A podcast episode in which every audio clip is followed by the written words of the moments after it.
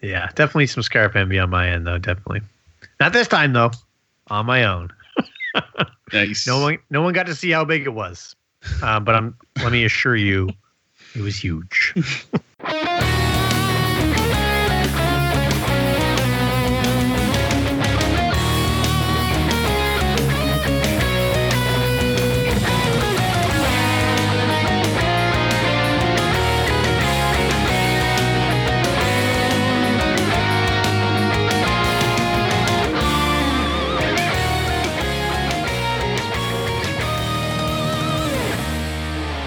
Welcome to episode 41 of the RF Generation Playcast.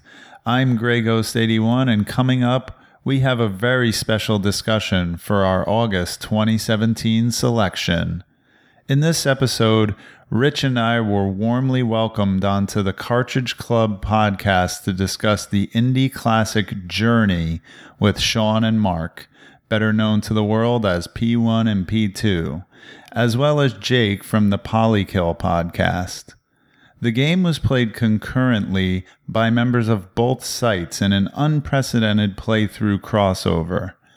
Journey means many things to many people, and we'll try to flesh out a game where many reactions to it are difficult to put in words. Please remember to subscribe to us on YouTube, like us on Facebook, and follow us on Twitter. You can listen to the show on iTunes and Podbean. As always, don't forget to log on to rfgeneration.com to join our playthroughs and discuss the awesome games we play together. Thank you as always for listening, and now on with the playcast.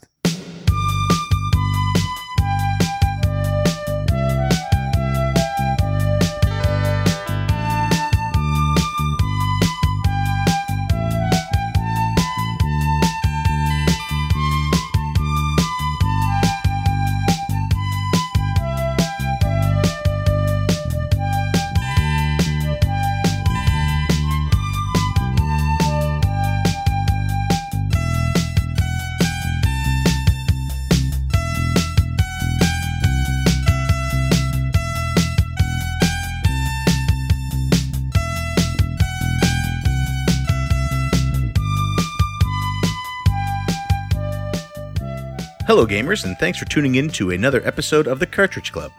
If you are new to the club, I'll quickly explain what we are.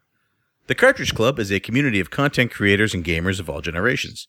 I'm Sean, player one, and along with my brother Mark, player two, we host a monthly book club for gamers. We pick a game and invite everyone in the club to play along, and then select guests to come on this show and discuss the game everyone played. This show will contain heavy spoilers. You have been warned as well as being a Cartridge Club game of the month, this month is the first ever collaboration month between the Cartridge Club and another amazing monthly game of the month. Wow. This part's not scripted. Uh, podcast community from RF Generation, the RF Generation Playcast. And with that said, I'm going to introduce our panel.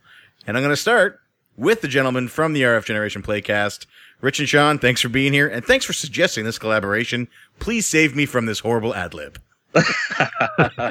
Thanks for having us, man. We uh, really appreciate it. Uh, it's something that I've been wanting to do for a while. To Reach out to you guys and uh, do something collaborative like this. Friends with a bunch of the guys and girls from the Cartridge Club on Twitter and other forms of social media. So, um, really appreciate you guys getting together and making this happen with us. Yeah, it makes a lot of sense. Y'all are doing pretty much the same thing we are, so it's cool to see this uh, bizarro uh, crossover going on between two Game of the Month podcasts, and uh, uh you guys' show is awesome. So it's pretty cool to be on here. It uh, it sort of blows me away that we haven't had a month overlap before. Um, yeah. like I, I mean, there's only so many games that are worth playing, and uh, it's just weird that this is. I know there was I think Perfect Dark. I think every podcast on the planet that plays games when when we did Perfect Dark, I think every everybody did Perfect Dark. It was like there was like a two month period when the whole internet was just talking about Perfect Dark for some reason. So it, that was the first time I was like, oh wow, this overlap can happen with other people. This is weird. And uh, this was uh, this was a lot of fun. It, uh, I'm really glad we had this chance to do this. Yeah, it's really cool. I enjoy checking out you guys' forums. I've, I've been a member of your your forums when you were on the old website before you Yeah. switched over. So I've been with Yep. you guys for a long time, and uh, just want to say I've, I've always l- enjoyed listening to your podcast as well. When uh, we decided to start a podcast, yours was one that I listened to and uh, just kind of not stole ideas, but uh, you know, just kind of listened to the format and like what you guys were discussing and everything, and uh, really helped us out a lot when we were getting started. Yep. We steal pretty much everything we do, so by all means, uh, it already Yeah. belongs to somebody else. Everything's been done before. yeah, that's right. exactly.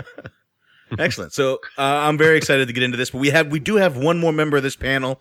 Um, so I need I'm gonna need everybody. If you're listening at home, gentlemen, if if you're married and you're listening at home, you're gonna want to lock your wives up. You're not gonna want her to be in the room for this. and in fact, some of the men who are listening to this podcast are probably gonna. If you're driving, you need to pull over. Um, the last member of our panel has actually caused more swooning than Adam Levine. From the Polykill podcast, we have the one and only Jake. Thank you very much. Uh, no, it's it's awesome to be here. I've uh, I've been excited about doing the uh, Journey Game of the Month podcast ever since I knew I was going to get to be a part of it. Uh, this game is super close to uh, one of my favorite gaming experiences, and obviously we'll get into that more. But super stoked to be here with both Sean's, a Mark, and a Rich. So should be a great panel. I uh three I just got a text message. Three people just got pregnant.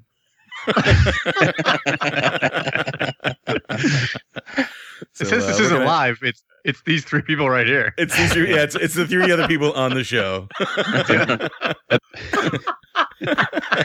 think I heard my wife put on a Barry White record downstairs. I don't know what's going on.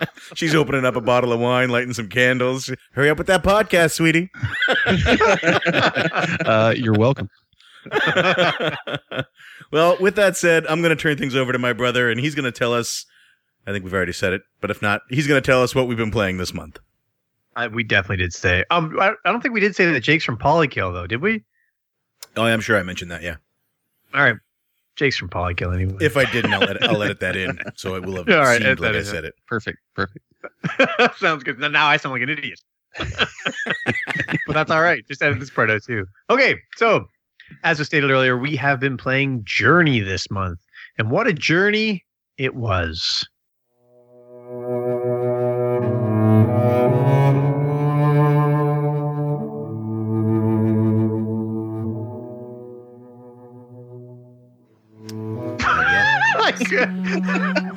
That's and that's the show, folks. Pause for dramatic effect, and then I forgot where I was going. So that's good stuff. All right, Nice.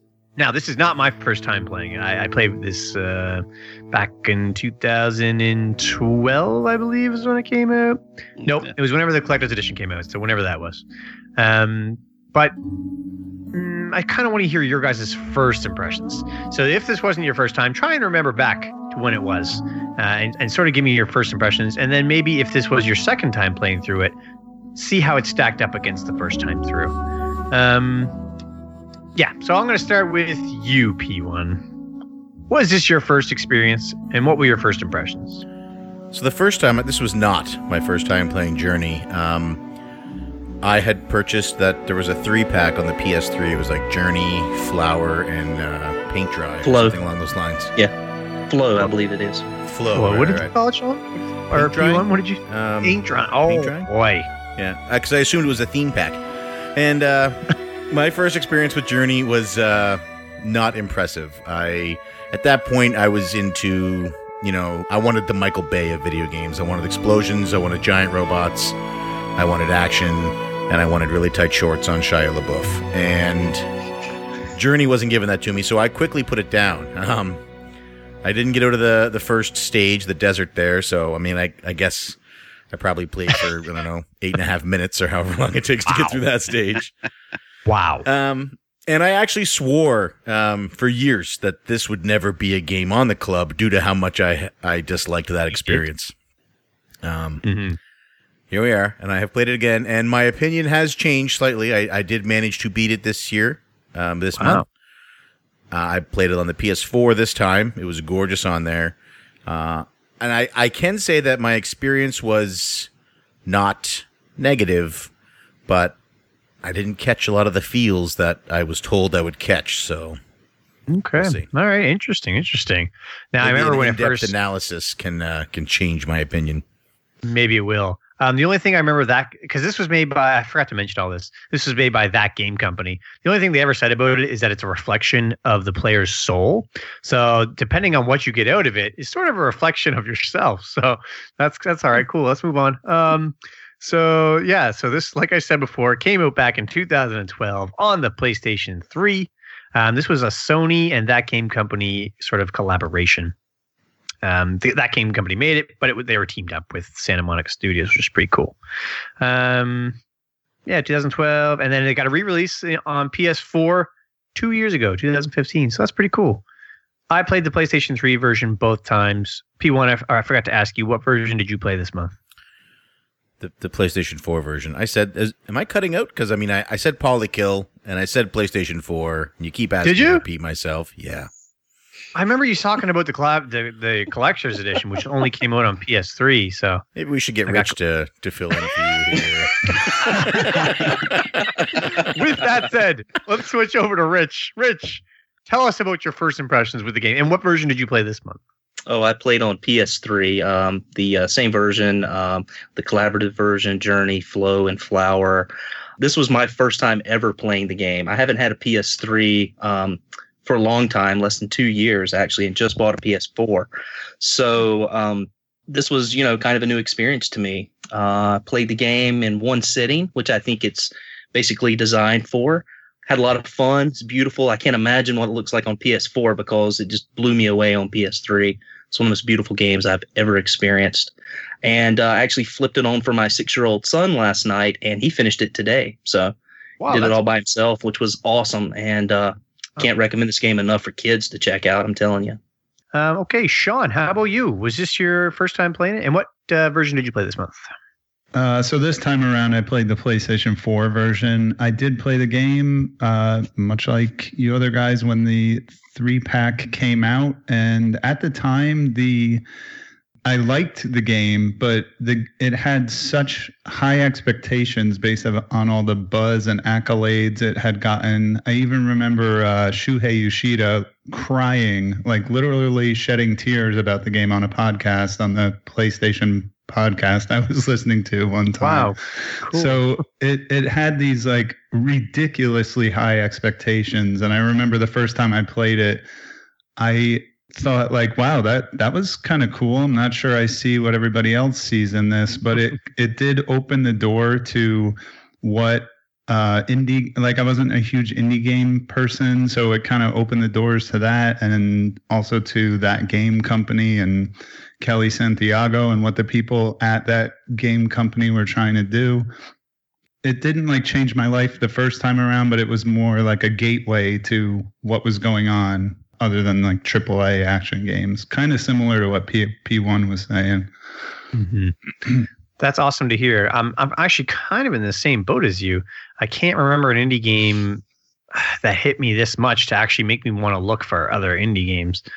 So I think this one definitely was that way for a lot of people, especially on the PSN.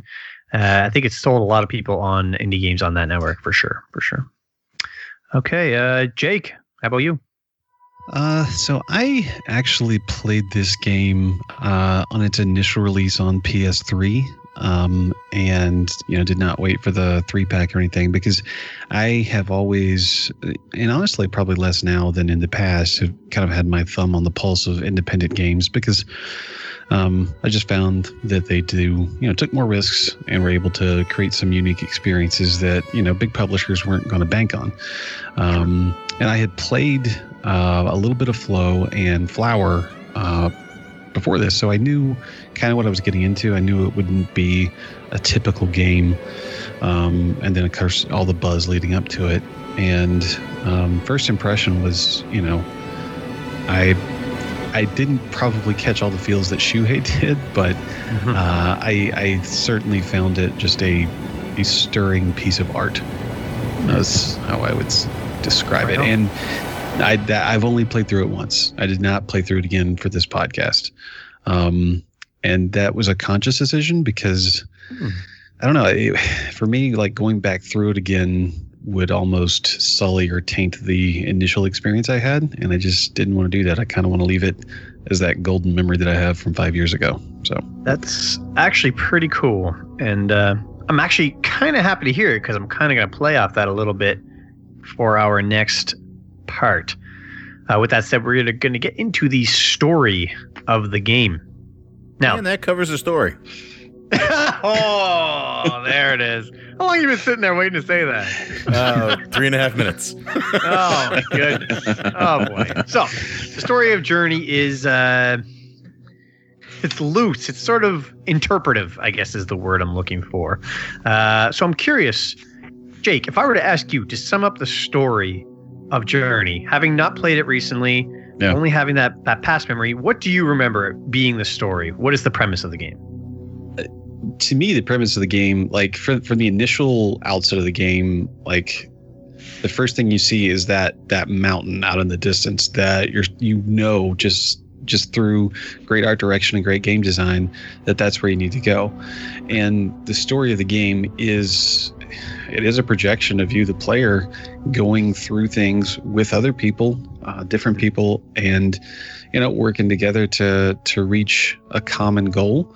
And you know there isn't characters per se. It's more of a an avatar games based game where um, the story is literally the journey and the journey is the story so they're kind of um, indelible that way Awesome. Awesome. Yeah, because the thing about this game is you can remember it eight, nine, ten different ways. You can ask ten people and get ten different answers. None of them are wrong. That that's the beauty of the game. Um, it's more of a canvas than a painting Exactly. Exactly. So what they try to do and, and how it works is you're plopped into this world. All of a sudden you're you're in a desert, which is uh, very symbolic of the game itself. And and as Jake said, you have see a mountain off in the difference distance, and you just start walking that way, and you don't encounter many people. You sure to find some memories, and any people that you find along the way are other people playing, and that's how the uh, multiplayer system works in this game. Um, so let me ask uh, Rich, if you were to try and sum up the story, how was the story to you? What do you think happened in this world? I think it's one of those games where the story is what you make of it. As you mentioned before, people could translate this any different way to any situation that's kind of going on in their life, you know, no matter what type of journey it is. Um, and, and that's what I really like about it. There is no like concrete answer what this is about. I mean, there's obvious allusions to things like rebirth, reincarnation. And, and things like that, and let's not act like that mountaintop does not look look like uh, lady parts. Um, I didn't even think of that. take another look at it. That's but funny. uh but I you know, and it, it goes through everything, like you said. I mean, you're in this desert, it's warm, um, and uh, it's a great, you know, kind of floating along. There's no dangers. You're just innocent, like a kid. You run into dangers in the middle of the game, and it just kind of it, it really shakes you. I think Sean, you said I crap my pants or something like that to me, right? Yeah, literally, that's what I said. No, no. I, I was just But, saying, uh, even having played the game before, there's parts that are like scary and shocking, even when you know they're coming. So, Yeah. Yeah. And, and, you know, toward the end, there's this like really big struggle, you know, that, you know, that really affects you. Your controller starts shaking. It gets really slow. And so, um, I don't know. It- It's, it's pretty cool. It's, um, it really gives you a lot of the feels and just the, the different senses. And, you know, I don't know. It, it's like a journey through life. And, uh, it, it was cool. I, I said my six year old had played this game and when he finished it, he was even like, Oh, you know, he, he kind of put it together. That's, you know, he saw the uh, the shooting star or whatever, and he's like, I remember that from the beginning. And I was like, that's pretty cool. yeah, you know? is cool. That's awesome. Little six year old uh, getting his take on it. I like that. Yeah, it was great Um, watching him play. So yeah, it's it's sort of a, a blank canvas. You're traveling through this world. Clearly, the civilization isn't what it used to be. Mm-hmm. Everything's sort of in ruins, and uh, and you're trying to piece together what you think happened. They they show you some pictures, they give you some ideas, but filling in the blanks is completely up to you. Um, so I'm curious, Sean, what did you think of the story? Um, RF Generation, Sean. yeah, I kind of agree with Rich that it's more like metaphorical, and I didn't. I know it's supposed to be like you know this is the player's soul projected onto you know whatever he or she feels about it kind of thing and it's very spiritual and everything so yeah, there really is a lack of a like A to B to C kind of story. Uh, the end, you know what I mean? It's it's Yeah. more.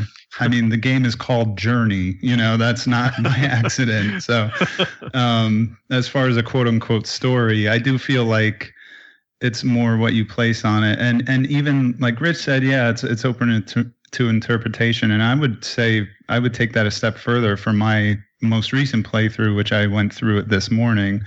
Um, I found in like interpretation and moment to moment uh, actions in the game, like cutscenes, things that were just going on on the screen, like where th- there's this like mentor character standing over you, showing you things, and I just I can't even put into words what I was reading into that. I can't explain it, but it definitely made me feel something that wasn't like you know plot points of a story. So I don't know. That that might sound like uh, hokey, but that's that's the best way I can think to put it. I think a lot of how we would describe it will sound hokey, so don't worry about it. Yeah. it's one of those games you really do have to play to see for yourself, and and it's hard to describe that. um. Okay. P one. Tell us what did you think happened in this world? Tell us the story of Journey. Uh, so like, where did this guy come from? I don't. He just shows up and everything's destroyed. So, but it's clearly destroyed by people that were like him. Mm-hmm. So, is he going through this and being shown what had happened in the past so that he can't, re- so he doesn't repeat those mistakes? Is it a uh, atonement story? Is it you know this is what you have to go through? This is what your people brought down on us. But don't worry, if you make it through the end, then you're with you. I don't know. It's it's uh, I don't know. Is it a cycle? When you get to the top of the mountain, do, do you go right back to the desert and start all over again? Is it a is that is is, is this a cycle that somebody's just repeating over and over? And you think all of the the gravestones are him? Or maybe it's just other ones who didn't make it. You keep doing the cycle until you're done. You just can't make it anymore. Maybe that's what life is. You're you're just on a treadmill and then you die. Wow. I mean, you, I think you make a good point because I don't think anywhere that you know in that cutscene where at the end where it flies out of the mountain, there's no indication that that is specifically you. I mean, you just Right. walk into a whitewash, right? So, I mean, again, I think it's one of those things that you can interpret any way you want to. Um, and I think everybody has a different interpretation. I, I thought there were some really cool things throughout the game that that I noticed. Um, I don't know if you guys noticed this or not. I'll I'll just kind of point this out, but Mhm. the um in the sand stages where you're releasing those pieces of scarves and those Yep. rugs, those are those beasts. I don't know if you noticed that or not. The, the flying beasts, they're under the Mhm. sand, and that's The what you're dead ones. releasing out of those. They eat the pieces of your scarf. So I think, like P1 said, I mean, another way to interpret this is that there was a civilization that existed before, and that maybe they got too technologically advanced, Mhm. and uh, you know, it ended up destroying them. So I mean, Yeah. yeah, there's there's all kinds of ways to look at this, and uh, you know, I, I used to teach, teach English lit, and one of the things I liked about it so much is you can't be wrong as long as you can prove it, right? So I mean, I think True. that's the beauty of this game. that's what I like about it so much. I, uh, I I didn't plan on you know coming on this podcast and, and quoting Gandhi, uh, but Please do. but here we go. We we normally do at least Uh, once through the But he had it written right. down just in case you need. Just in case. yeah. but uh but because we were talking about you know the cycles and and how uh you know what is it et cetera and what came what came to mind then and now through the discussion is the quote from gandhi which is whatever you do will be insignificant but it's very important that you do it. And to me it's beautifully nihilistic in that way because it's like you're not really going to do anything earth shattering but you still got to you still got to take these steps and you still got to make this journey anyway. So you just gotta you gotta go. You gotta put one foot in front of the other and and get to the end. So Mhm. that's what came to mind when i played the game It's getting deep. I know. yeah yeah like i said sorry I, you know whatever it's just, Um, just, it's just my we tried to get we I tried to get to- Gandhi on here, but uh, real hard to get. Real hard Yeah. to get. he was we're doing a movie with actual jeremy Gandhi. piven or something He's Yeah, we were- we too were gonna busy the nuking everybody. the uh, we were gonna get the voice actor from Clone High that played Gandhi, but uh, Yeah, that's what I meant. or the Gandhi from UHF. Yeah, sure, I'll take him. or I'll just ben that. kingsley you can get ben kingsley Sure, sure. Sign me up. but yeah. So long story short, if you want to know the story of Journey, you kind of have to play it. it. It's hard to explain.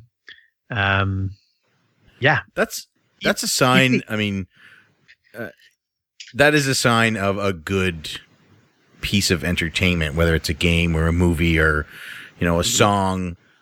If if five different people can play it and get five different things from it, or a hundred people can play and get a hundred different things from it, and you know it can mean something different to to every different person who plays it. That is a you know that is the sign of good storytelling. That's You, what you're doing right now is you're literally defining what art is. Whoa! There we go. We confirmed it. Games is art. oh that can't that's gonna be wrong then because video games are not art. Get out of here, This Ebert. confirms it. yeah, that's right. You go. This confirms it. I love it. Um, did anybody hear? Uh, I can't remember. Did anybody say they cried? I did, I did not cry. All right, I did. I- I, I got, got a chills. sweaty. I got chills. It was warm I- this week. I paid fourteen ninety nine for a two hour and twelve minute game, so I Is I that why you a could? little. Yeah. I wept a little. yeah, I can't remember if I did back when I played. it. I can't remember, but it is a powerful game. Um, you can really look into it as much as you want. I think is what it comes down to. Okay, uh, real quick before we move on into the gameplay, the um, ancestors is what they called it. I watched some of the game developer commentary, and they purposely will not talk about the backstory, what happened in the world and whatnot. Um, but they did call the white robed people ancestors. Um, mm, what did you guys think of the ancestors? What did you think they were? The the people that you see at the, at the end of the levels, essentially. Any insight? I don't even know who to ask. I'll start with you, P1. Give people time to think. Um, so at first I thought that they were like spirits guiding, warning, you know, uh, and then towards the end I thought maybe they're not spirits and maybe they're, um, I don't, I think memories is the wrong term, but like a warning system left there. I don't. I don't know. I felt like it was the, the the game started out, and I thought it felt very spiritual, and then as if the further on it went, it felt more mechanical and more science sciency. Mm. That's a good Yeah. term, right? That's a word. So then I started to think, well, maybe it's not, you know, this isn't a spirit that's left here or, or a fragment of a memory. Maybe it's a, like a warning system, a, some sort of uh, a memory, you know what I mean? A, a hologram or something. Um, as a as a as a warning sign or a Hmm. just a, a, a log of what had happened. You know, you show up, you do this thing, and maybe it was a, you know, listen, it's important that you remember that we were here and this is what we did to make sure that we don't do it again. To you know, to make sure that, or to warn you, you know, here's what's coming up. Here's what you're going to encounter. Be careful. I don't know. That's yeah. Yeah, I don't know. I don't even know if I should even bother going through the panels. Anybody have anything to add to that? Yeah, I mean, I thought that they, I don't know, they they almost seem to have a godlike quality because they are kind of looking out for you and kind of showing you the way. I mean, I definitely agree with what P1 says. I guess uh, there's that moment at the end where you just fall face first in the snow, and it seems like they're the ones that that lift you back up, you know. And so, to me, that it did, you know, they did have a sort of a, a spiritual tone to them. And you know, I don't think I think this game's you know has a lot of religious elements but i wouldn't ascribe anything to one religion you know i think it's um True. you know um, you can interpret it any way you want no matter how you feel it or what your spirituality is and i think that's again something really nice about the game Mhm. See, I, I did, I when when I fell into the snow. I mean, obviously, we're, we're, we're, the game. This, this whole show is about spoilers. So if at Sure. this point you're like snow, snow, you need to stop listening. But oh, uh, our entire show's a spoiler so yeah, exactly. um, I didn't take it so much as they were physically showing up and lifting you up. I, I took it as you were blacking out, you were losing, you know, you were about to to die, and then. In, you look, you know, inside yourself as your pinhole of vision got smaller. Inside mm-hmm. yourself, you remembered you know these this is these these guys, these are the warnings this is the things i was told i have to get back up on my feet i have to i have to complete this i can't Mhm. die here on this mountain but no i, I do i mean I, I yeah i like i like what you just said about how they they were maybe physically showing up or you know My my thought was uh, that uh, I don't know if anybody has good memory of Empire Strikes Back, but that scene when Luke is passing out in the snow and Obi Wan sort of shows up and he's is he there or is he not there? And Right. it doesn't really matter either way. It's just that that was the motivation to get up and you know stay alive. So Yeah. that was sort of the way I interpreted that part of the game. It would have been really badass if Han Solo would have showed up and uh, cut open a tauntaun. Alternate ending. That'd be amazing. Yeah. Yeah, I thought they smelled bad on the outs. on the outside. Ah! you all said it. Nice. Oh, that's good stuff. All right. Well, I guess that's the story. Uh, it's so hard to. I knew talking about this today would be hard to to make it concrete. Please just go play it yourself. Like we said, it's only two, maybe three hours if you're if you're taking your time to get through it. Yeah. Um. Okay. Anything? Any other story points? Anybody wants to bring up before we get into the gameplay? Anybody want to talk about the world more or anything like that? I just we want to say it's it's Sure. interesting to try and even dissect or even talk about a story like you're saying. It's very challenging and it's Yeah.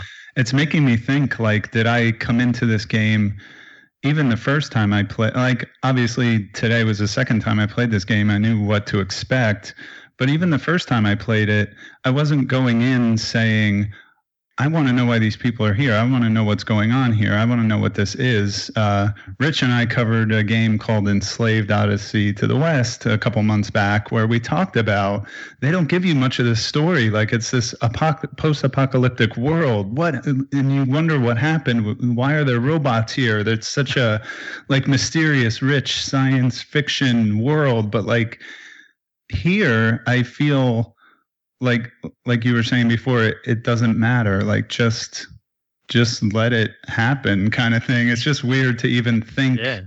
of of you guys like thinking about there being a story here you know what i mean i, I don't know Yeah. I, maybe i'm being pretentious or like i said maybe i came into the game with my own notions and i kind of thought i knew what to expect so i don't know Yeah. Yeah. I- t- oh, go ahead, Rich. Oh, I was just gonna say, I, I think they're definitely pointing you in certain directions because, I, I mean, you you've got these like hieroglyphics that are up on the walls and everything that show like uh, you know a story, a civilization that has you know been there and has died with the you know the white robes and then the you know the distinction between the red robes and the journey. And uh, a lot of the hieroglyphics are showing you the different levels that you've either progressed through or you're getting ready to progress through if you've you know if you really pay attention to you know what's going on there. So i do think that there is an intent for a story but i also think that um, you can adapt it to any way in your life that you want to adapt it. Mm. that's just kind of my thoughts on it. I don't know And Jake, what were you gonna say?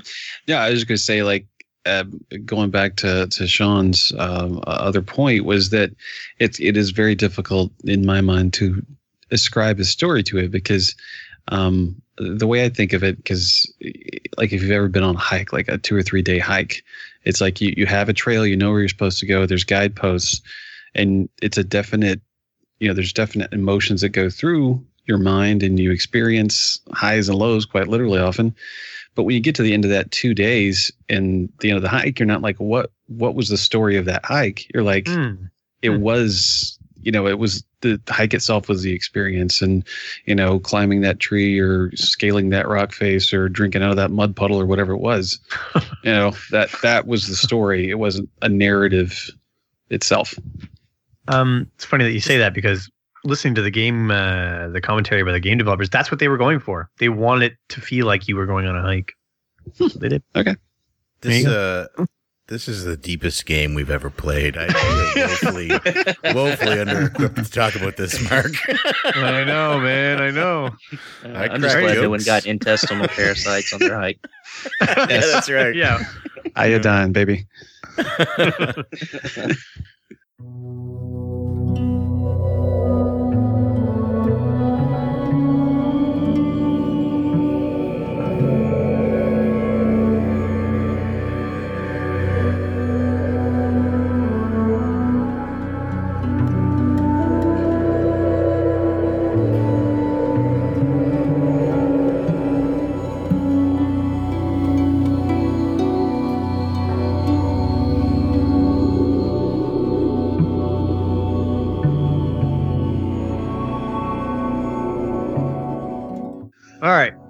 Get out of the deepness and get into uh, the gameplay mechanics, which uh, I'm sure I'm gonna let I'm gonna let P1 start with this one because he does not feel they're very deep at all.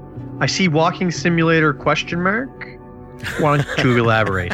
the the game felt like us. Uh, I mean, Jake's analogy of a hike is a great analogy because it, it felt like that. I felt like uh, I could have been playing, uh, you know, an online virtual tour of parts of Europe. You know, Oh my God. in the Alps, and now we're in the Sahara. And now, and I realize we're not both in Europe. And now we're, um, yeah, because I mean, as far as gameplay goes, you walk and you jump, and sometimes you sparkle. I mean, that, that's it. That's uh, what more do you need? What more do you want? Walk, jump, sparkle. That's the gameplay. It's uh, it's like uh, if Super Mario had been created by uh, an art school. Oh, wait, didn't I say? Oh, Yeah, that's how you describe it to your wife. Um, I, I know. I will say I like. I, I now my initial initially my, my biggest complaint, one of my biggest gripes, uh, and a long running joke on on the show is that journey you it should be called push up the game because you just push up for two hours. Um, after having played it, I can honestly say that that is not the case. I pushed left and right a couple of times. Um, good for jump. you. You had to jump. had to jump and i i think i appreciated the scenery more and i appreciated the atmosphere and the experience of the game more because there wasn't a complex control mechanism or scheme that I had to memorize and master because I'm not that. I mean, my thumbs aren't very fast. I'm not very. I get distracted easy. My phone beeps. I got to check Twitter. You know. I'm, um, but I think the the ease of controls that anybody could pick it up and play it. I mean, a six year old. You know. Um, I think that added to the game. That was more of a benefit than it was a, a hindrance. Well said. Pains me to say that after years. they they took the time to sort of.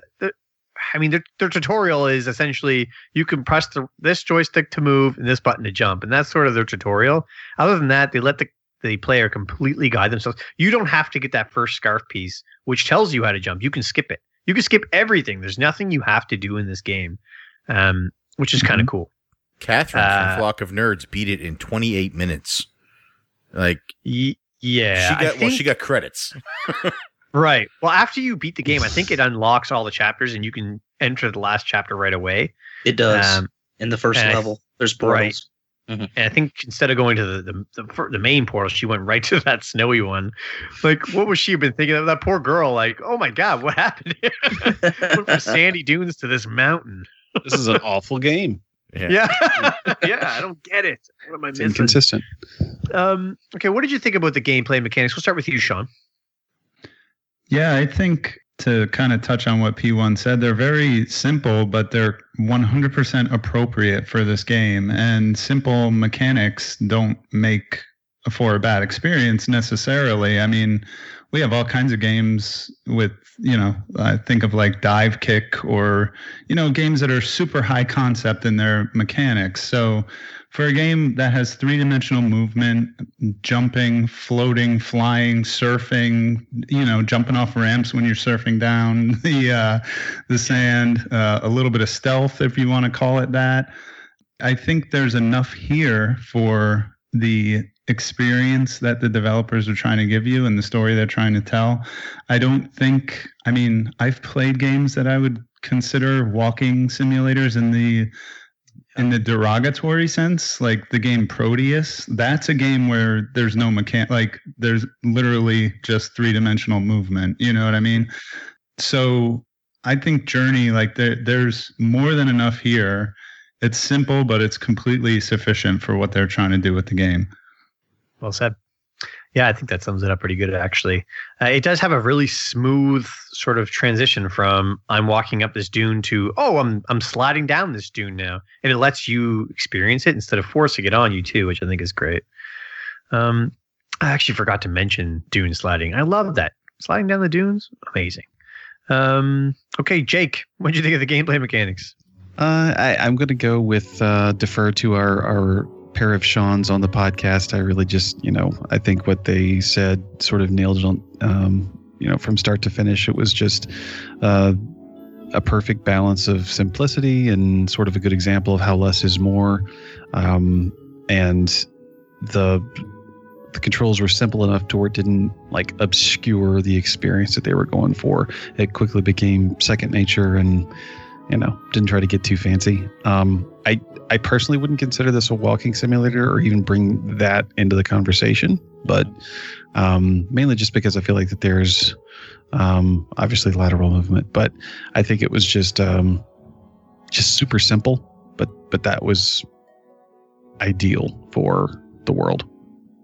One thing they added into the game that I, they originally didn't even intend on focusing on so much was the scarf mechanic. Um, and the ability to, it's sort of the only thing you're looking for other than getting to the end of the game is the scarf pieces. What did you think of that mechanic? And did you actually seek them out? Because you don't even need to, but did you?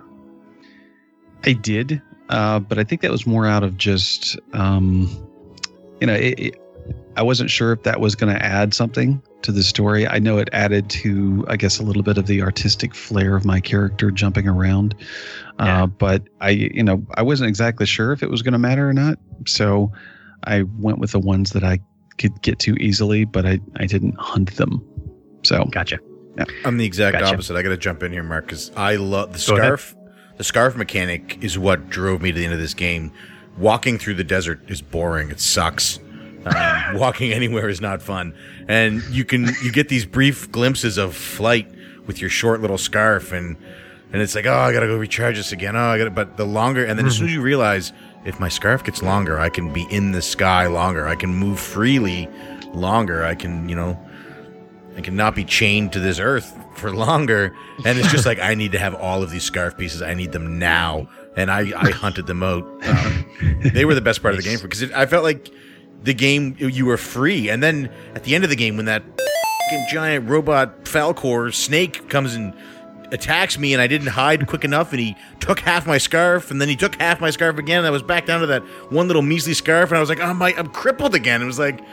I, it was like I, I I was someone who has lost the ability to fly, and now I was stuck walking. I, no, it was so miserable. I need, but I loved I loved that mechanic. That made the game that made the game for me. The the ability to to hunt these pieces out and, and use them like that. The fact that you felt what you felt after losing that scarf, I think, is a testament to how good uh, how good they designed it. For sure, for sure. agreed. Um, Rich, what did you think about the gameplay mechanics and the scarf mechanic? What about those Sixaxis controls, guys? Or as we like to call them on our yeah. as we like to call them on our podcast, the sucks asses controls. Oh, well said. Got him. well I don't think the PS4 had them. Oh really? Yeah. Oh, they did at the very beginning. yeah. Uh, you can when I it. I mean, started the game, it made me like steer to make the Oh, person right. stand up. So, Yeah. but that was it. Yeah, I mean, you can use the thumbstick to bypass it, the right thumbstick. So I, Yeah. I didn't use them, but I, I just thought it was kind of funny. They tried to implement them in the game. We played a game called Folklore that relies heavily on them. Um, and I actually uh, didn't mind it in folklore. yeah, Uh, it, it's the only fun, game though. I didn't mind it in. Yeah, yeah, it, it's not fun good, and. It's it's catchy, but uh, yeah, I don't know. But um, as far as the gameplay mechanics are concerned, I, I agree with everyone. I mean, it, it was neat that there were only three basic mechanics. I mean, there were like, what were the actions? Jump, do some sort of babbling sort of talk or interact, which was, you know, one of them.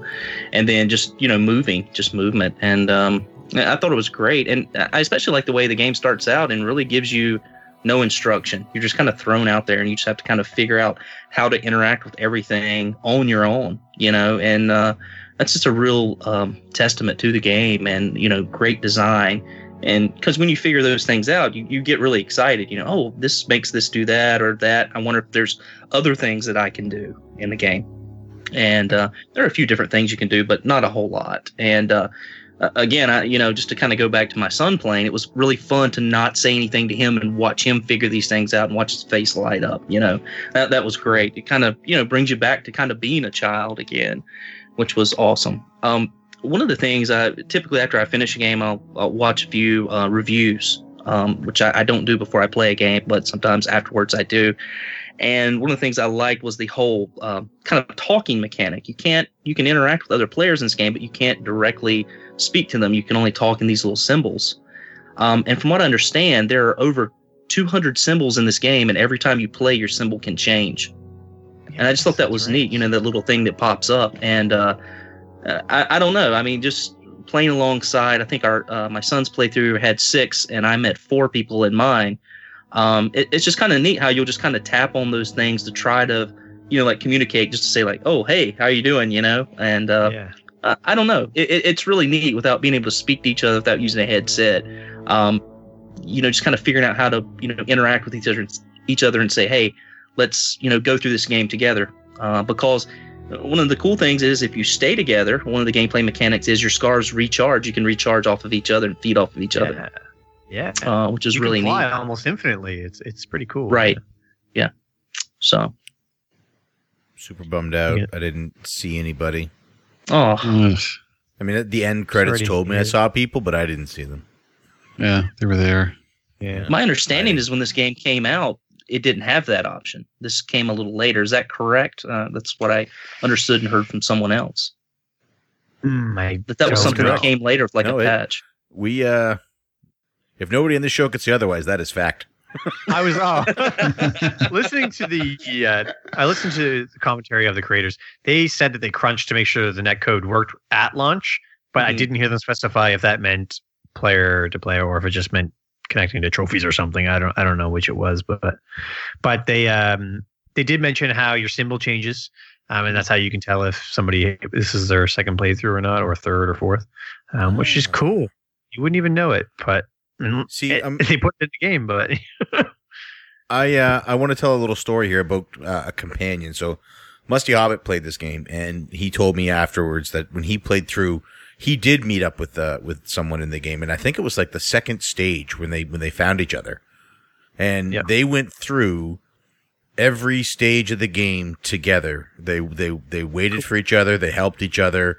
Uh, they would chirp back and forth at each other, and this is like Journey chirp speak, not like two baseball players chirping at each other sure. um, or birds. Uh, he, uh, yeah, so they went through the whole game together, and they, they got to the stage, you know, on the mountain, and they walked up the mountain. And at one point, um, in the wind and the howling snow, they lost each other. And and Musty said that when he lost this guy, he actually got scared. You know what I mean? He was like worried. He was like, "Where's I don't." He didn't have a name for the guy because you don't know the guy's name. You know, where's where's my friend? Where's he at? What, you know, I'm alone now. I've been with this guy since the beginning. Where is he? And then they they by some miracle of chance crossed paths again on the mountain and died within scarf's reach of each other.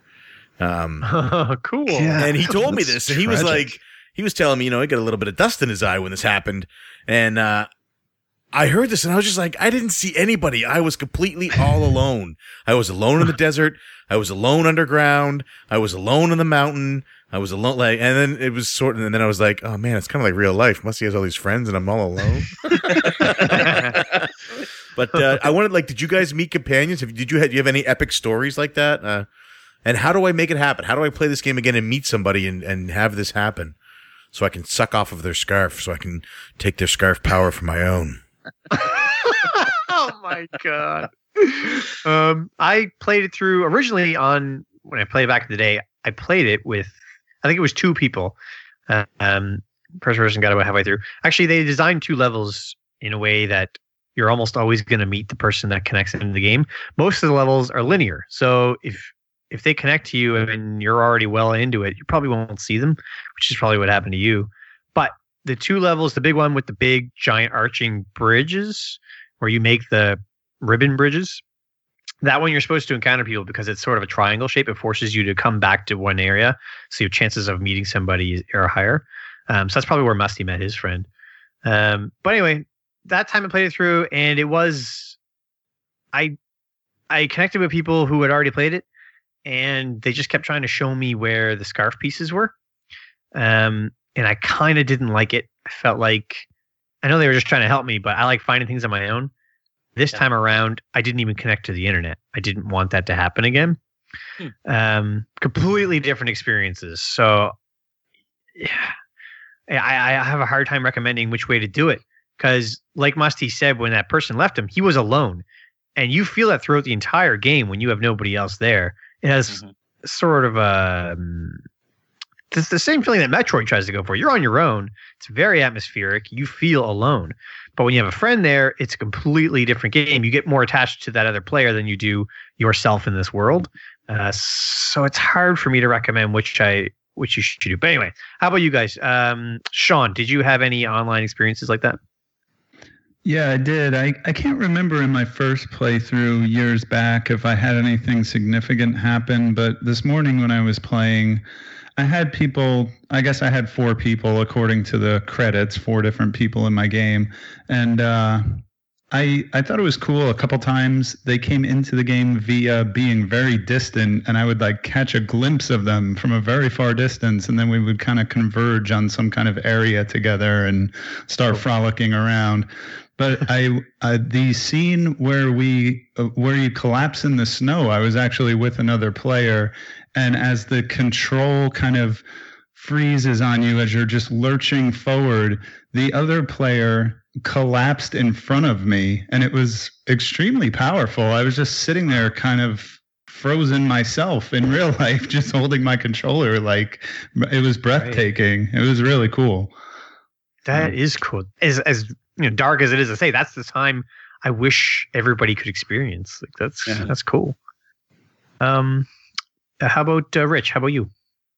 Yeah, sort of the same thing. I mean, which uh, I'll agree with Sean. Like, uh, I would, you know, start levels and I would run into people periodically during my first playthrough.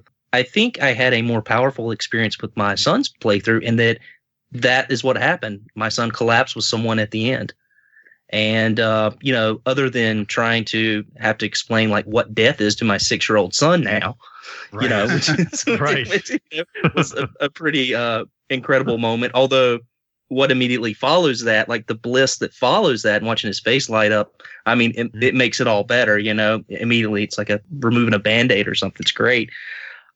But yeah, um, it was a cool experience. And I remember listening to a podcast, and similar to UP2, the guy said, I was playing this and other people were showing me everything, and it really made me angry in playing yeah. this game. And I, I, just wanted to be alone. I'm used to playing games alone, and I, I, just, you know, I really prefer it that way. And it sort of, at the same time, it, it made him think about that and mm. made him do like a little bit of self reflection on his own life, which was you know, which was pretty pretty awesome in that sense. Yeah. So uh, you know, this game's pretty powerful in different ways. I just think it's again how you approach it and uh, you know maybe what's going on you know emotionally with you at the time you're playing the game so yeah yeah as Powerful. a parent you watched your son go through this journey from birth to death and then after and like oh yeah, and like, running toward lady parts. Yeah, I did. Yeah, and running towards. But it's like this is like this game is a microcosm for what you're going to experience through life. You're going to see yep. your son go through a journey, you know, journeys like this, and possibly run towards lady parts. Um, yeah, that's crazy. How did he? So how did when he when he was on the mountain? I'm curious as to. I mean, as a six year old, he, he, how did he take the freezing and dying? Like, what was what was his reaction to that? Well, his first reaction is, "This sucks. My thumb's getting sore." You know, because a, lot of thumb pushing there. Yeah, yeah, because you you slow down a lot. So I I don't know. His reaction was, "Why can't I move faster?" That's the six year old process in the mind. I was, right. I, you know, I, I was moving so much faster before. Why can't I move faster now? And then they just collapse, and he just like, you know, I just saw him look up, and his eyes got really big, and he's like, "Am I dead?" You know, because I told him, I said, "You can't die in this game, right?" Right because you can't. I mean, it's something we I, I guess we didn't mention before, but uh, I guess me reiterating that he knew that there was more to come.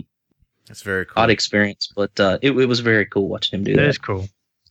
Yeah, that sounds awesome. Jake, how about you? Any online experiences like that?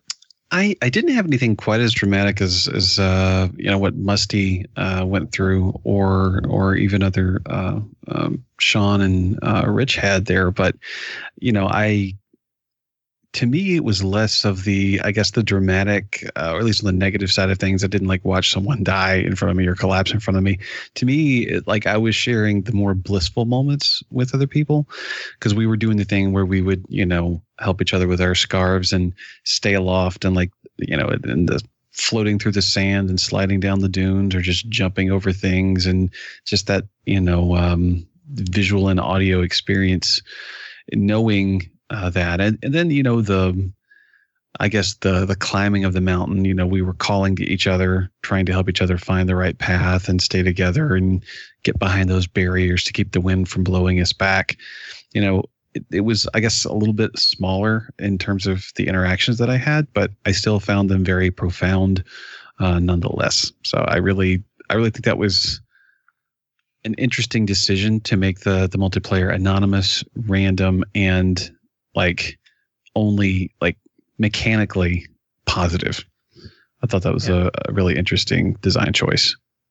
Well put. I also like that, like what you said about it being anonymous. I like that they didn't give you the names until the very end. Right.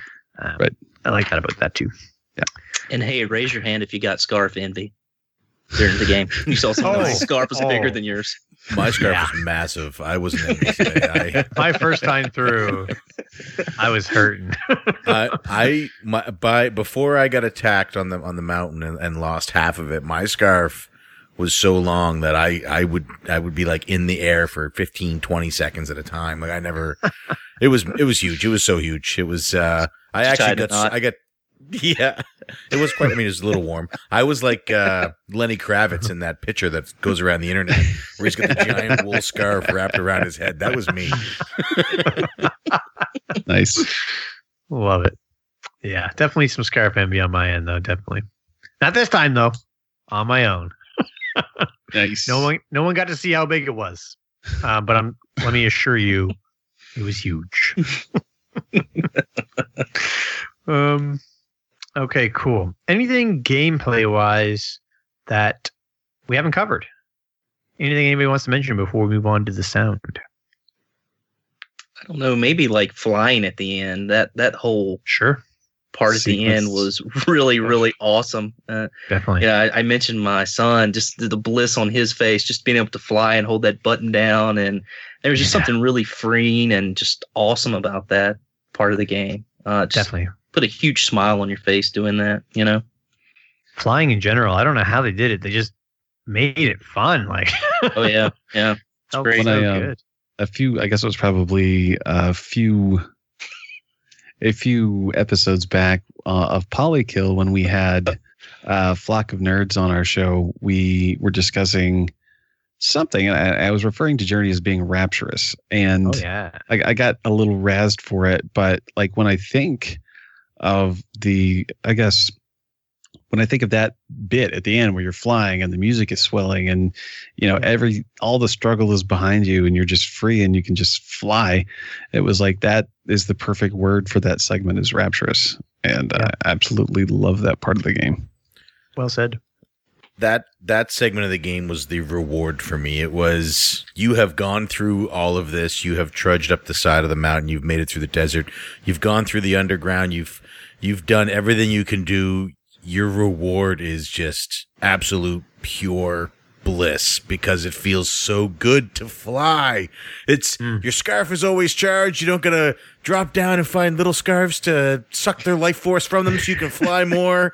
You're just oh, it's so good. I assume that's was- what we're doing. It is, yeah. it was it was it was literally the best interpretation of paradise or heaven that I've seen in any visual medium period like point. movie TV game whatever it was just it's perfect and it was such a payoff that it just it sold it completely to me it was it was amazing I was going to uh, wait till we get to graphics because everything about this scene they built towards. Um, Mhm. There's a lot of scenes where we're in the desert and it's daylight, but the sky is never blue. It's either white or sometimes it's even green.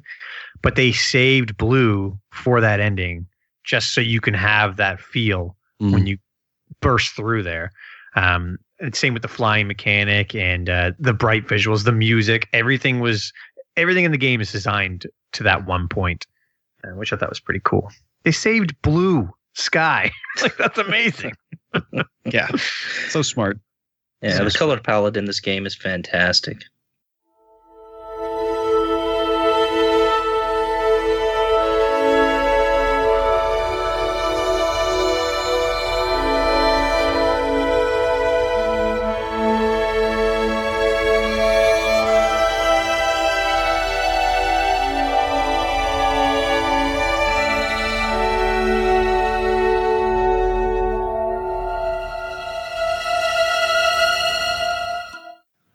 Okay, I guess we'll get into sound then.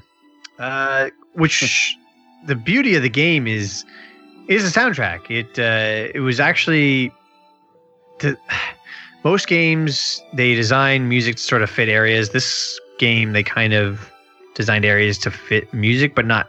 It's it's kind of weird. It's kind of cool how the composer worked with these guys to do it. Um, very powerful right from the start. But what did you guys think about it? Was there any favorite tracks that stood out? What did you think of the overall sound design, including the sound effects? Or I'll start with Rich this time. Yeah, I thought the sound and music in this game was incredible. Um, I do a lot of um, vinyl collecting as far as um, you know uh, video game soundtracks, and if this was ever put on vinyl, this would be one at the top of my list to purchase. It's beautiful, and uh, my understanding is that the the person who did the soundtrack and then the person who did the sound effects worked directly with each other in conjunction yeah. for everything. Yeah. Um, the way it sets the mood, the way it changes the ups and downs. It reminds me a lot of Shadow of the Colossus as you're playing that game. Oh yeah. Um, and cool. it's it's it's just beautiful. I mean, it just really really gives you the feels. I mean, as visually impressive as this game is, uh, you know, the sound um, and the uh, the soundtrack is just equally, if not more, impressive. Hmm. Well said. Um, I'll go with Sean next. Yeah, I actually so I played this with headphones this time, playing it on the PS4, which was a really nice treat. I actually was like about 20 minutes in the game and into the game this morning, and I thought, oh wait, I can listen to headphones because I, I, haven't done that yet on my recently purchased PS4. So I, I made this made the uh, switch there and put headphones on, and I'm glad I did because yeah, the the the it's orchestral music that just tends to be uh, sweeping and it, it's crescendos at the right places. It swells when something quiet is going on. And yeah, it's just perfectly appropriate and very powerful. And I highly recommend headphones if if you have the technology. Definitely. I was listening to Austin Wintory, I believe his name is.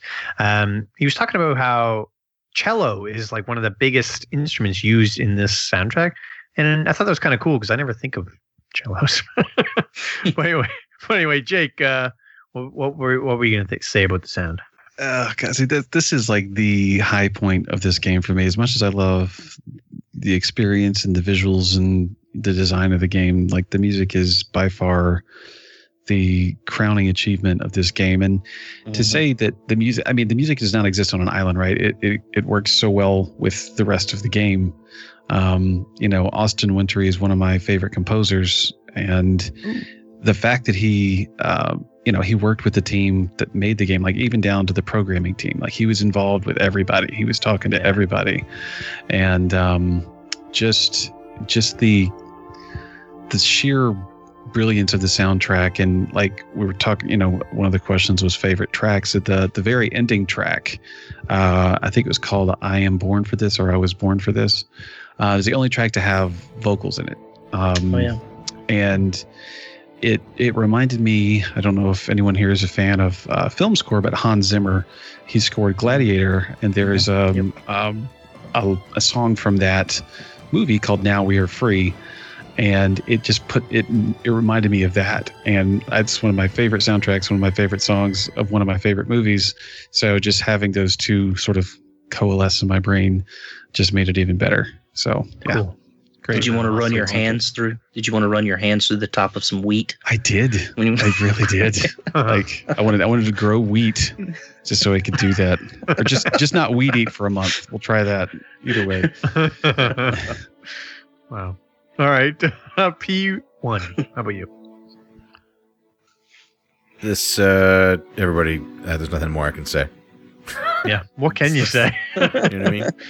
Can I just throw in since since Jake mentioned that the the final song has vocals, I feel a little bit guilty because I kind of it made me think of "I Am the Wind" from Castlevania Symphony of the Night. I oh, no. if you if you swap them out, would it be much of a difference? But still, I I love the ending song and Journey as well. It, it's not not cheesy in a bad way. That's not what I meant to say, but it's a very similar like sentimental tone, mm-hmm. and it reminded me kind of of that. So thought that was yeah. funny. Yeah, and don't I quote me on this, but I believe this was nominated for a Grammy. It was. Um, it was, I think, it was maybe the first video game score that was ever nominated for a Grammy. That's um, the truth. I heard that on the Cool. podcast, so I don't know if it's true, but I did say it on here. So according to That P1, it it's true. true. That's Exactly. right. It's true. is true. No, that, that is that is That's absolutely true. Awesome That is so cool. Uh, if there are any other audiophiles listening at home, um, Jake actually linked us. Uh, you can buy this game on. You can get this soundtrack on vinyl. So Oh wow. Oh man. yeah, Uh oh. So There with the bank account. it's, it's thirty five bucks for for uh, double LP. So and they're picture picture discs too. So hopefully they stay in stock. Oh, cool. All right. Cool. Yeah, I think yeah, everybody seems to be on the same boat. That is the sound. So just another example of why Journey is awesome. Um, so check it out, and we'll get into the graphics, which is another huge, beautiful step. The sand alone, my God, that sand. Anyway, what did you guys think of the graphics? E1, I'm going to start with you this time. so I'm a bit of uh, a graphics uh, harlot.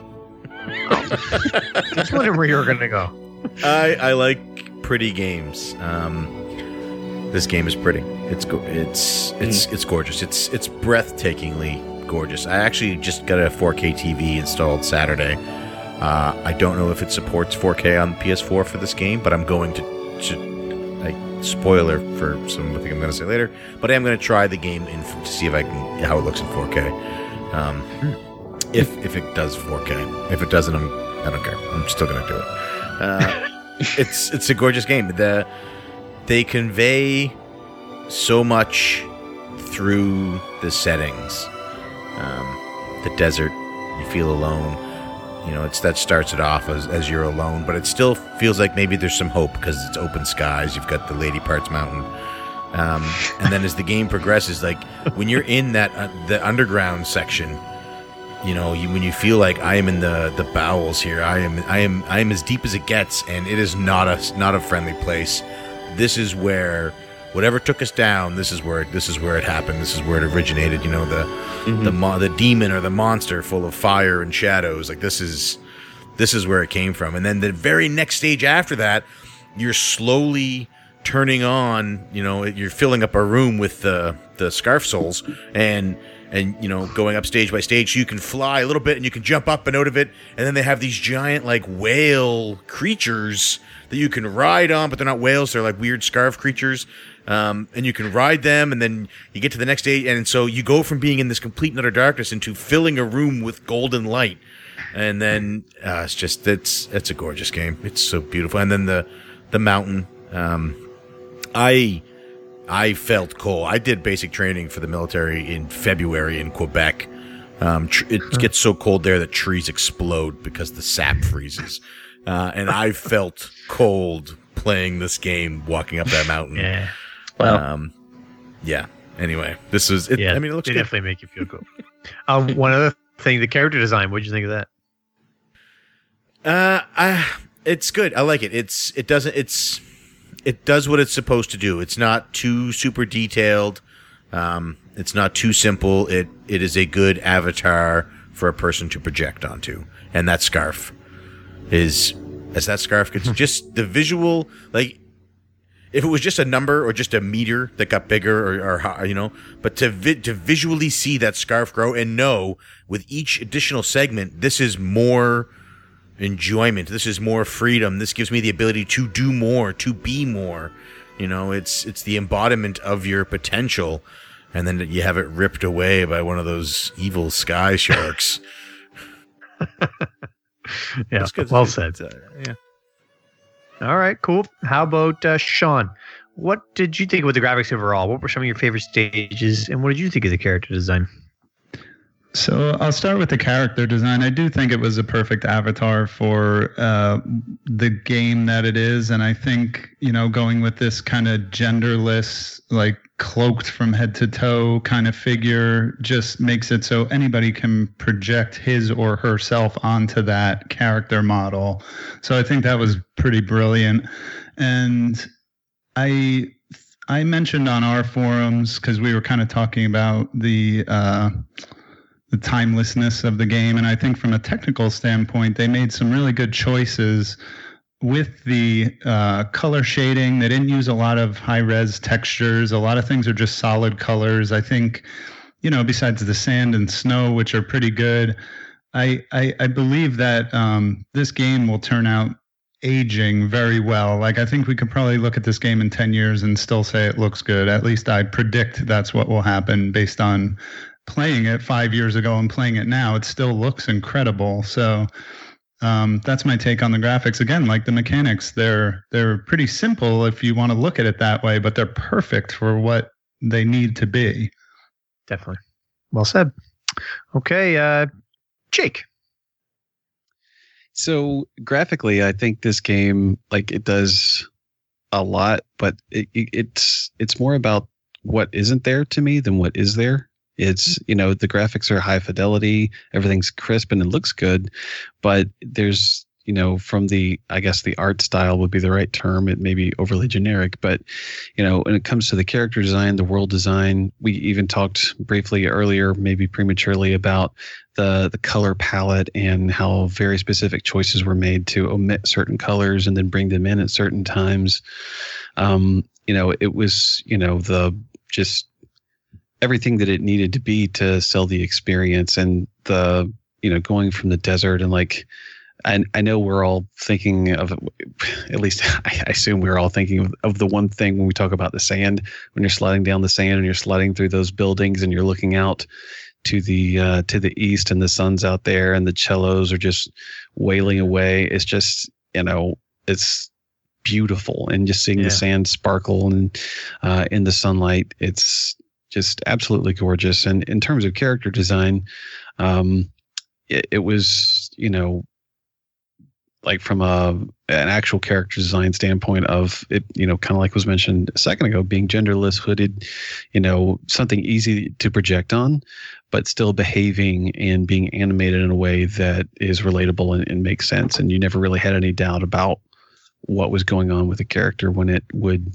I guess emote for lack of a better uh, term. Mm. So I I thought it was you know once again just a, another facet of a uh, vision that was executed really really damn well. Right on. Yeah, it just goes to show how well the team all worked together. I think the way, the way that we're all gushing over every aspect just shows how good they all form together. So true. Um, okay, Rich, how about you? What did you think of the graphics, stages, character design, that kind of thing? Well, I've always wanted to play as a Jawa, so that was great. Utinni to all my homies. oh yeah. Um, but uh, yeah, I, just to go back to the uh, color palette, I really love uh, the use of color in this game. Red is a you know great signifier, one that you start out with in the game. Um, that's the color of your character. You know, the desert has a lot of reds in it. White is sort of this color of power, where the ancestors are the white. Your scarf lights up white um, and you know, kind of a, a neat sort of divine color, if you will. And it just seems, as we mentioned, that all the colors in this game are purposeful, whether adding colors or limiting colors. When you go down into the dungeon, it turns into a like a bluish green, kind of dank, more blacks.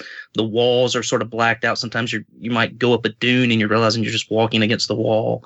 Um, you know so everything is is just really appropriate and when you make your way out of that you know you're running into these these carpets and stuff that are again more reds it gives you kind of this sense of hope you know there is hope at the end of the game. The snowfield same way you know covered in you know whites and you got the frozen carpets and things like that that are kind of buried under the snow that will kind of light up when you touch them. It's just a, a beautiful beautiful game and uh, you know as i mentioned before everything seems purposeful in this game. You know it was so well thought out. Um, there was so much love put into this game by the people that designed it you know from the way it looks to the music and uh, as a gamer that really makes you really really appreciate a piece of art like this more Yeah, well said. Well said. Hmm. Wow. Cool. I think that's graphics. Was there anything else graphically we haven't covered? I just want to say I don't know if it counts as graphics or if it's something that'll be touched on later, but I, I do want to say the sense of scope in this game is pretty well done uh, from uh, high heights where you can see very far away. You know, the draw distance, there's nothing to complain about there. You can see things very far away. Even at the beginning of the game, seeing the mountain, seeing the uh, other, you know, the markers in front of you. Uh, I just want to say that the scale is done very well in this game, I think. Hmm. Well said. I agree, and, and and sort of chiming in on on level design there. I think much like say an Uncharted game does, where it gives you this sense of scale and it sense that the world is is massive and almost the feeling of an open world, but yet it limits you in a way. Hmm. You know, hmm. it guides you. It's very linear, but at the same time, you don't feel restricted or like you're on rails. And I think this game, even though it's a smaller in scale overall, did a good job of still feeling really big. Yeah. Yeah. Very spacious. It did. Well said. Scale. I never even thought about scale. It makes perfect sense. You're feeling it the whole way through. yeah. Yeah. Yeah, it's a very linear game, but um, it, the way you're kind of boxed in is uh, unintrusive. Mm. Um, so you know, you've got like sometimes you'll kind of go toward the outside, and the wind will sort of blow you back in, or something like that. You, Yeah. you just don't even really think about it, you know, Yeah. as as far as you know having limits, but you do. so, It's true. Cre- I remember- creatively creatively implemented. yes, It's true. When you start that game mode and you- you see a, a couple flags up ahead, so you're like, okay, I'm going to go that way. But the whole time I'm thinking, could I just turn around and keep going? Could I just keep walking? I see all these dunes around me. Um, and then if you do go, you do get pushed back, but it still feels like I'm in this big giant open area. So yeah.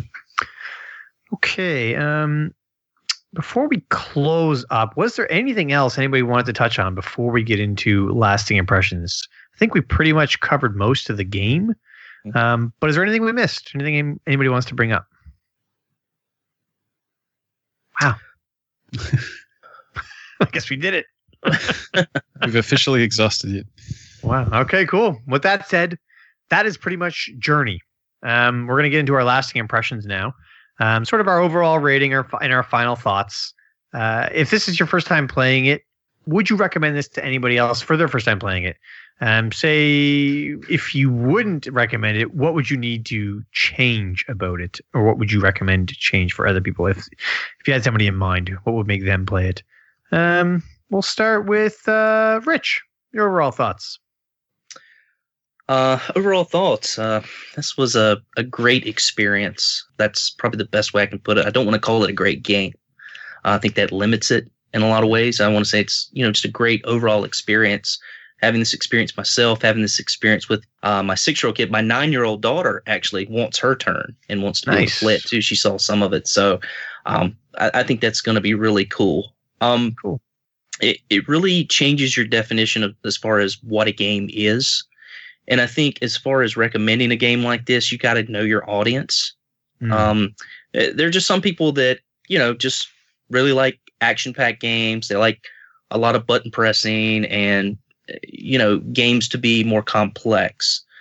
To me, one of the things I like about this game is it's two hours. It has a short runtime, and I know for some people that can be a complaint, but for a game where you're just encapsulated by all this beauty, I think it's sort of a perfect runtime. I think it's um, it just works really well with what the content is and the message that's trying to be um, you know put across in this game. So I think as far as recommending this game, again, you're just going to have to know who your audience is. But if you feel it's someone that can appreciate something like this, you know, I would say uh, give it a high recommendation. I think they'll have a really really enjoyable experience out of it. Um, it was one of the best games I've played this year, so um, it gets really high marks from me because it scores so high in so many different categories. I, I don't think I could rate it low.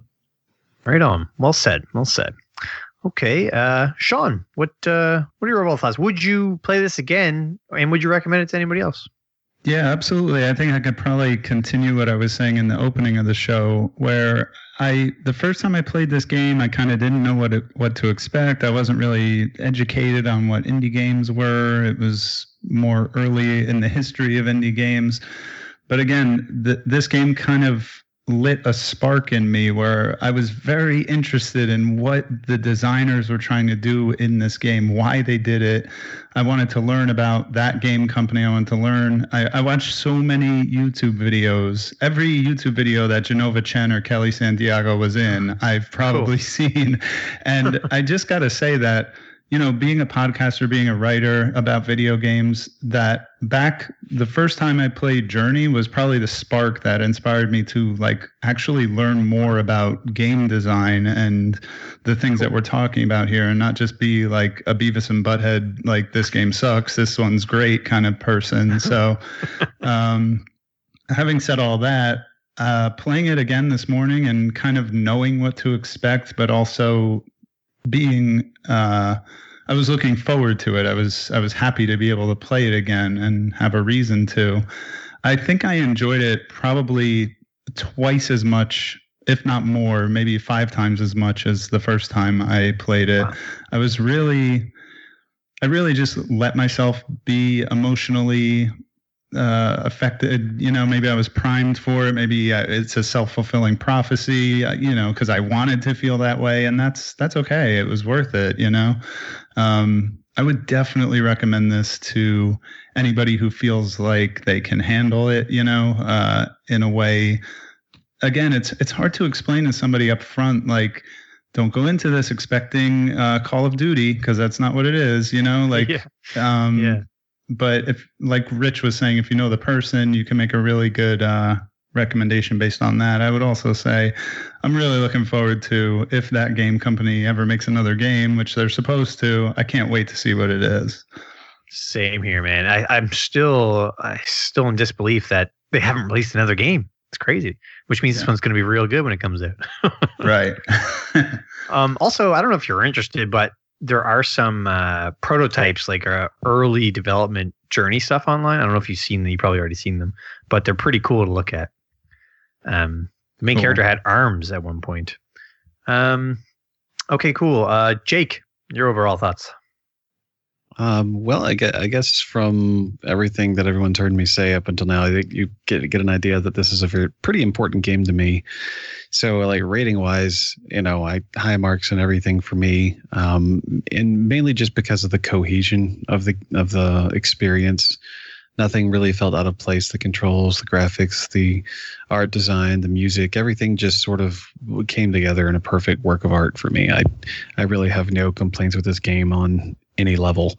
Um, and uh, I guess probably one of the, I guess, lasting impressions of the game to me is just how positive things are around this game. Not just like people reviewing it or playing it, but just like if you go like earlier, I pulled up the uh, soundtrack on YouTube, right? Like this is like an unofficial channel of somebody just uploaded the entire soundtrack and Austin Wintory comes by like every year or so and like updates his comment about how he loves that people still love the soundtrack. And then like wow. every comment after this is like people talking about their stories and like I was, you know, you know, like experiences that we share like Musty had, or like that Sean had, um, and how it was just, you know, it's just comment after comment of just people t- t- telling their version of what happened in this journey, and to me, that's so you know, it, it shouldn't be abnormal, but it is. And it's so refreshing to see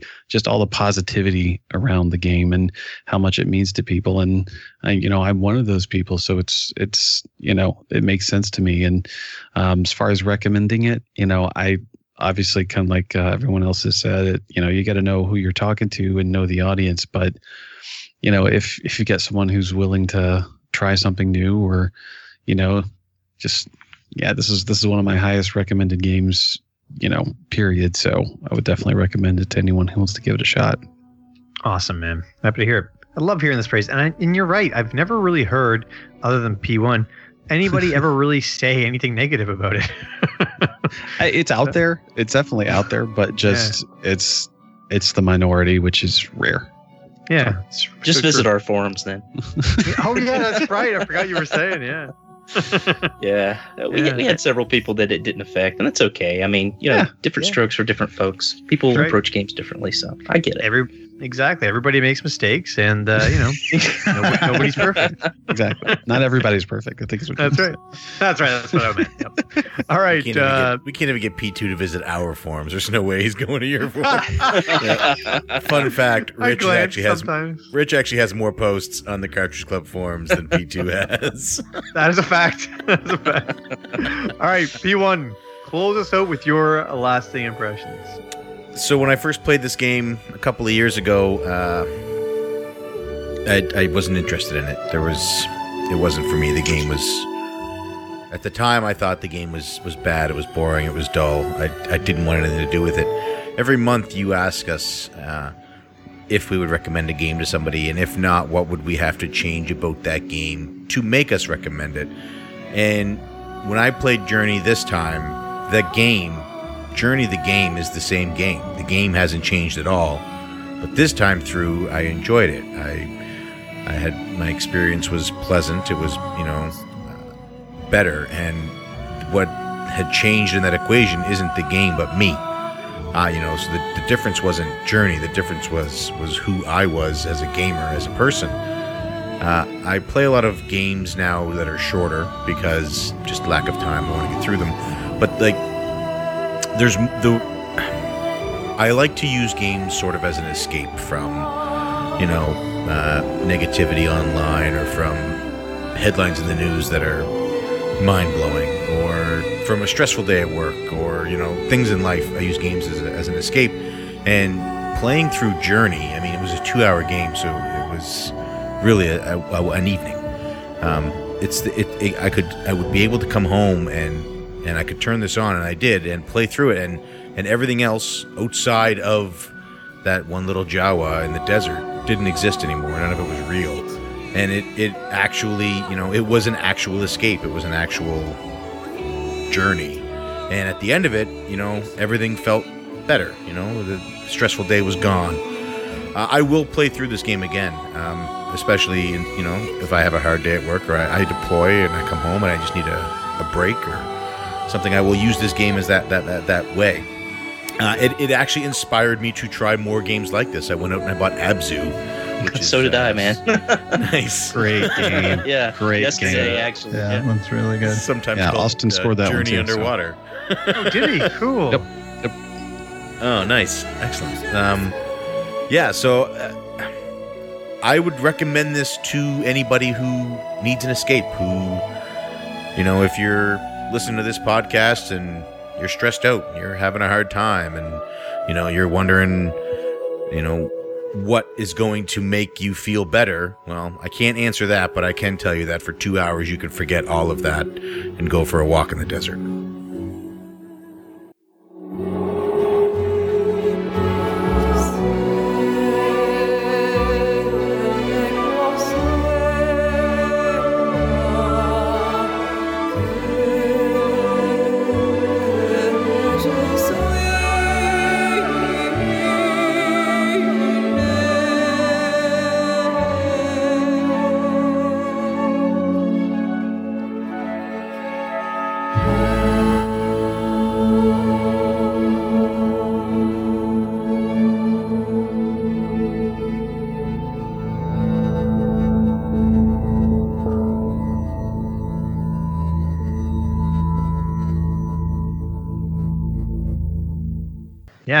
Guess I don't really need to give my own. I uh I liked it then. I like it now. I would recommend this to anybody. It's two hours, um, especially if you can lend it to somebody. Lend it to them. Let them let them see um, what they think. It's two hours. And with that said, that is it for Journey for us, for us here on this podcast.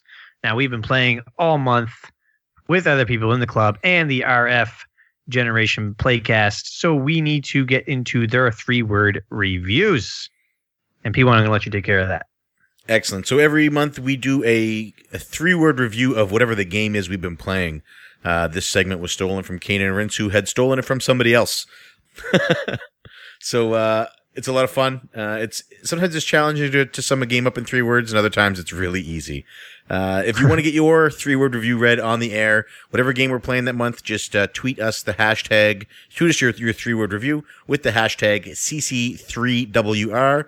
And uh, maybe throw the name of the game in the tweet too, because we're starting to find that sometimes they're getting confused. Yeah, I don't with all I the extra think, ones. I don't think ink your base is meant for Journey.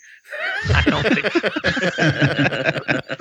think. so, yeah, or kill them Nazis. That was, uh, I think it was our Wolfenstein show. Um, so I'm going to really jump in here. up here. First up from at Stephen Eider, we have find the flower question mark. Uh, so Now, there apparently is there's a a flower in this game. There is, yeah, it's in the Um, desert. Yeah, yeah, I did not find it. me neither. Next up from Josh at Frantic Society, life is beautiful.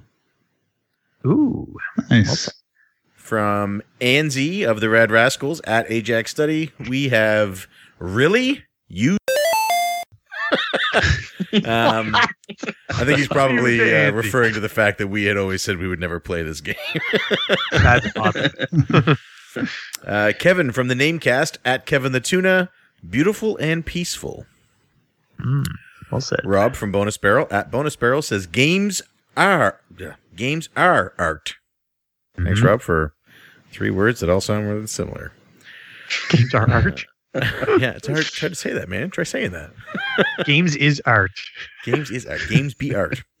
From. Kyle, uh, Game Time Arcade at Kyle underscore three two five underscore. Life's a journey. Mm. From the Mighty Q Dog at Mighty Q Dog, we have Better with Someone. I believe he played it through with his wife. Oh, interesting to see if she had the same sentiment. Hmm. At It's Rocket Sauce says Sand Sliding Joy. mm, well At said. Nintendo Hodge says Short yet satisfying. nice. Derek from Two Dorks and Thrifty Dorks and Dollar Dorks. Dollar, dollar. At Deej13 says Smooth Sand Sliding. nice. Musty Hobbit says Scarf It Down. Oh, love Oh, it. cle- love it. Clever Musty. Mike from the Retrolectors at Retrolectors said, haven't played it. Well, hopefully after listening to this podcast, you give it a shot. Although Yeah. you probably haven't listened to this podcast if you didn't play it because of the spoilers and you're not hearing me say that. I'll message you. Luckily, there's Um, not much to spoil. Yeah. It's true. Johnny twenty nine hundred says visually pleasing adventure. Well said. At STC Pod says dying with friends. Grim. and finally from Twitter at Mrs. Q Dog says Dean's daily commute. Or, There's a uh, lot of nice mountain pictures. yeah, one of the club co-founders, uh, Dean Lasagna, was uh, he sends a lot of pictures from Banff, which is a national park, and a lot of it looks like this game. Does That is all we have from Twitter. I am now going to ask our panel what their three word reviews are. I'm certain everyone is prepared this month, including my brother, who for some I reason have. waits until this exact moment to start thinking of it every month. I got one though. I'm good. okay, good. So we're going to start with Rich. Rich, what is your three word review for Journey? My three word review is porked my senses. Hmm, nice. Wow. Thank you. Classy, classy and accurate. and Jake, what's your three word review? Simply the greatest. Ooh, Wow. That's a bold Nice. statement. very bold. and Sean, your three word review for Journey. Let yourself drift. Nice. All right, Mark, lay it on me. Your three word review. Size does matter. That's a scarf reference, by the way. Uh-huh. Uh-huh. Is it? Let's move on. and uh, it's about this big. And uh, all right, all right. Now. my three word review for Journey is Gimme Dem Scarfs. Nice, nice. that is the show, folks. Uh, I want to thank our listeners for coming along with us on this journey. oh, nice pause for dramatic effect. It was great with child. That pause. More importantly, I want to thank our panel uh, for being here, and I want to thank, uh, especially thank uh, Rich and Sean for suggesting uh, this very special collaboration month. So, uh, gentlemen, thank you all. And I am going to give everybody one last opportunity to plug themselves. So, Jake, if you could please plug yourself. You're on the air. Um, so I am I am Jake. I'm a co-host over at Polykill Podcast. You can find me on Twitter at the McAxel. The show is at Polykill on Twitter, and we release every other Monday. And Sean. Yeah, um, you can follow me on Twitter, that, but I never use it. It's at Mr. Sean Gray. I would much rather you follow me on Instagram, where I am at Gray Ghost Games, and that's G R A Y. And Rich. You can follow me on Twitter at the single banana. Um, I do most of the updating, so um, you can find out when our new podcasts and everything are coming out, what we're playing the next month. And you can also find Sean and I at www.rfgeneration.com. If you don't know about the site, come and check it out. It's basically a free database for collectors. Anyone can join. You can put whether you have the game, the manual, the box, any of that stuff. Stop holding on to those crazy spreadsheets, guys. I mean, this is, uh, you know, we make it easy for everyone. Um, and we even have a phone app, not for iOS, but, uh, you know, for Android. So check us out. And uh, you can follow our show at www.rfgplaycast.com. If uh, if you are not already listening to the RF Generation Playcast, you need to be. They cover everything from Enslaved, Child of Light, uh, Diablo to Murdered Soul Suspect, and I mean it's another great source of game, like a, a, a month every game. There's always going to be months when when we choose a game that you don't want to play because uh, all of our games are chosen by the horrible dictatorship of my brother and I. Um, so give yourself that opportunity to play something else.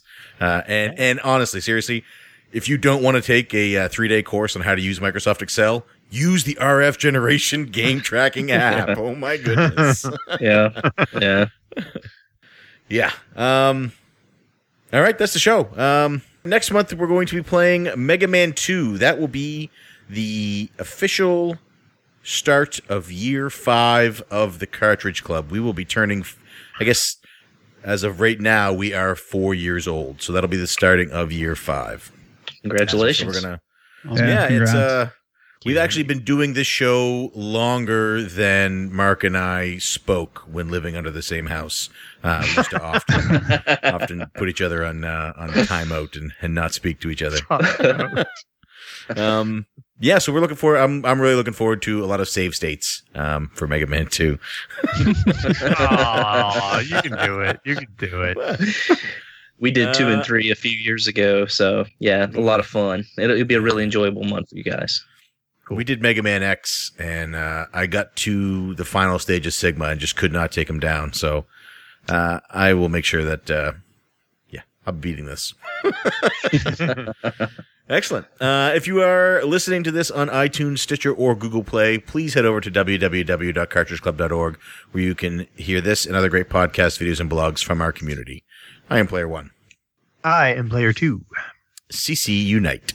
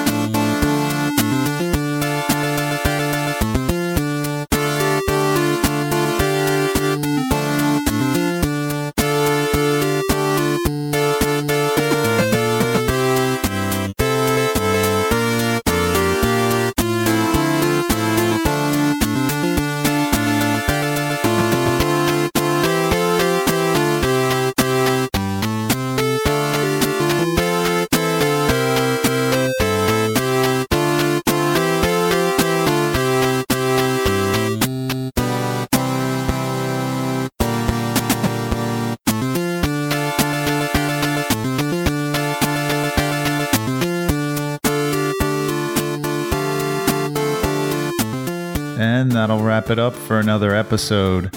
Thanks again for listening, and thank you to everyone who participated in the playthrough on both the Cartridge Club and RF Generation forums. Extra special thanks to P1 and P2 of the Cartridge Club and Jake from Polykill for having this wonderful discussion with us. If you haven't already, be sure to visit cartridgeclub.org as well as Cartridge Club NA on Twitter to see what your other favorite Game of the Month club is up to. Next month, we will conclude an unofficial trilogy with a game we always knew we had to play, if it ever got released, that is. In September, I will be hosting a playthrough of The Last Guardian, the long awaited PlayStation 4 exclusive directed by the visionary genius Fumito Ueda. Thank you as always for listening, and we'll see you next time on the RF Generation Playcast.